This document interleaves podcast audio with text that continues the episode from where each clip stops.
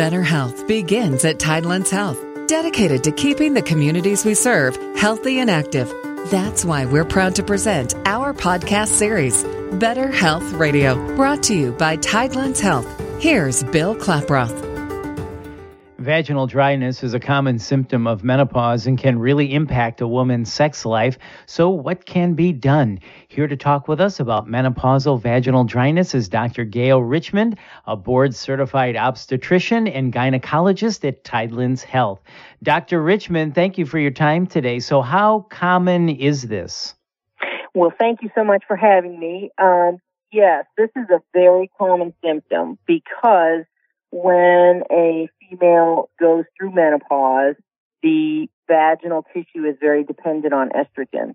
And so what it means to go through menopause is that your estrogen levels fall because your body does not produce estrogens, which come from the ovaries, and that tissue can get very thin and dry. And it does not lubricate well and can get significant symptoms from that, including uh, painful intercourse.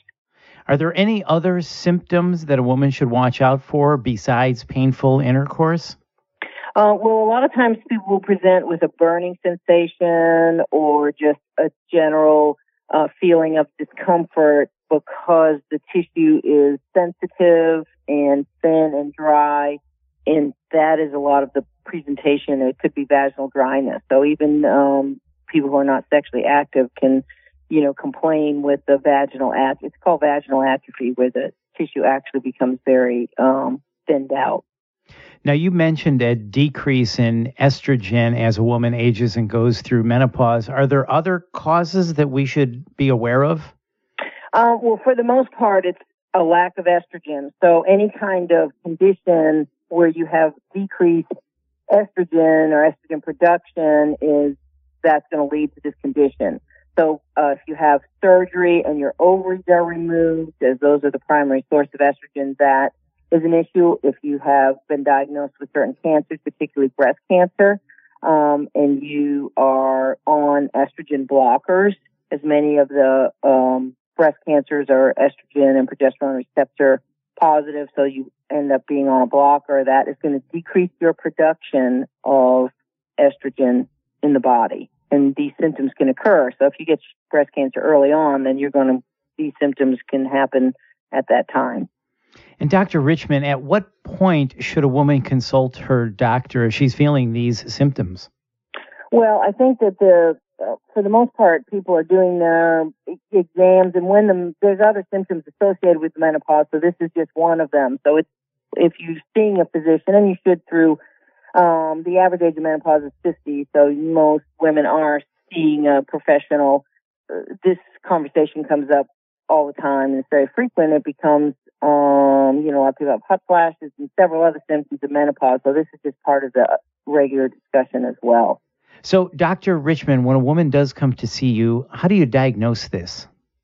So when a woman comes to see me about this, and we usually are having a discussion about menopausal symptoms, that is one, the symptoms are one part, but the clinical diagnosis is also important. And the tissue on upon examination is often very thin and dry, appears red, um, and just not very healthy tissue.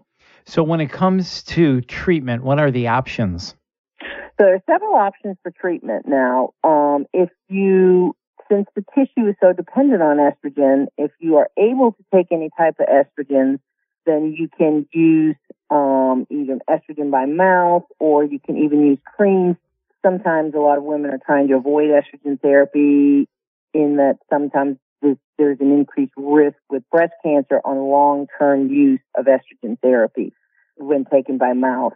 Now, the creams, there's not very much that is absorbed through the body, so that's a little bit safer on a long term basis. So there are creams or tablets that you can place vaginally to help restore this tissue. Um, there's also a pill that you can take by mouth called Osphena, and there are other uh, treatments include there's laser treatments that can also happen. Uh, the easy, simple treatments that are happening in the office and what they do is they are laser treatments. They don't have any pain to them. They de- they increase the collagen production vaginally. So it's a laser that goes in the vagina, stimulates the collagen in the tissue to become thicker and lubricated as it was when many years ago. And that's a good option, especially for people who cannot take it or do not wish to have any of the estrogen products or any of the anything that might increase the risk of breast cancer. So that one is um, those are good options uh, for treatment. The laser treatment is about three treatments um, every six weeks, and then that normally restores the tissue. And generally, Dr. Richmond, how effective are these treatment options?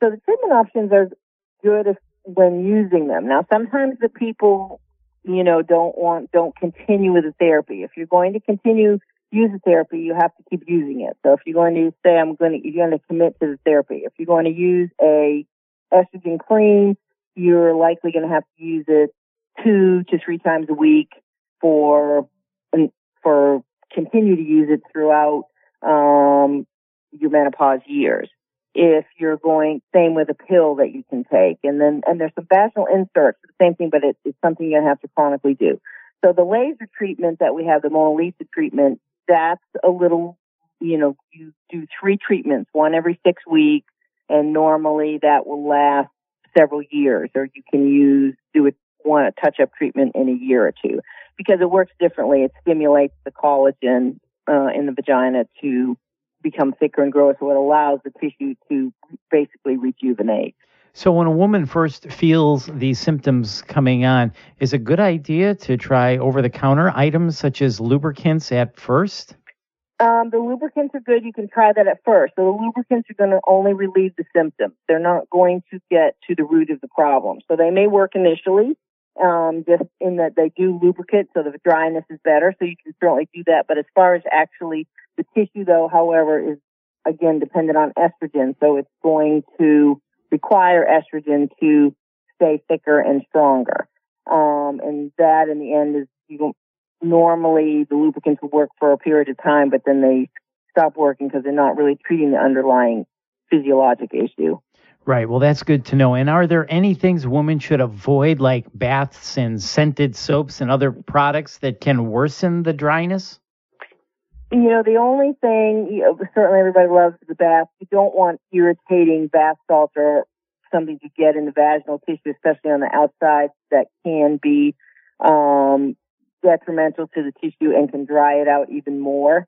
Um, the other, um, sometimes women will tell me that they actually douche, and that we do not recommend for the same reason. It um, flushes out a lot of the bacteria that is naturally in the vagina, which you want but also it's very irritating and drying to the tissue, so it usually makes the problem worse.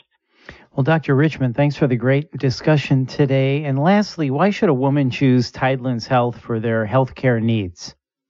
So, Tidelands Health has very excellent physicians, um, well trained physicians, and we are all very interested in our community and keeping the health of the community um, in women's services to the highest level that we can achieve.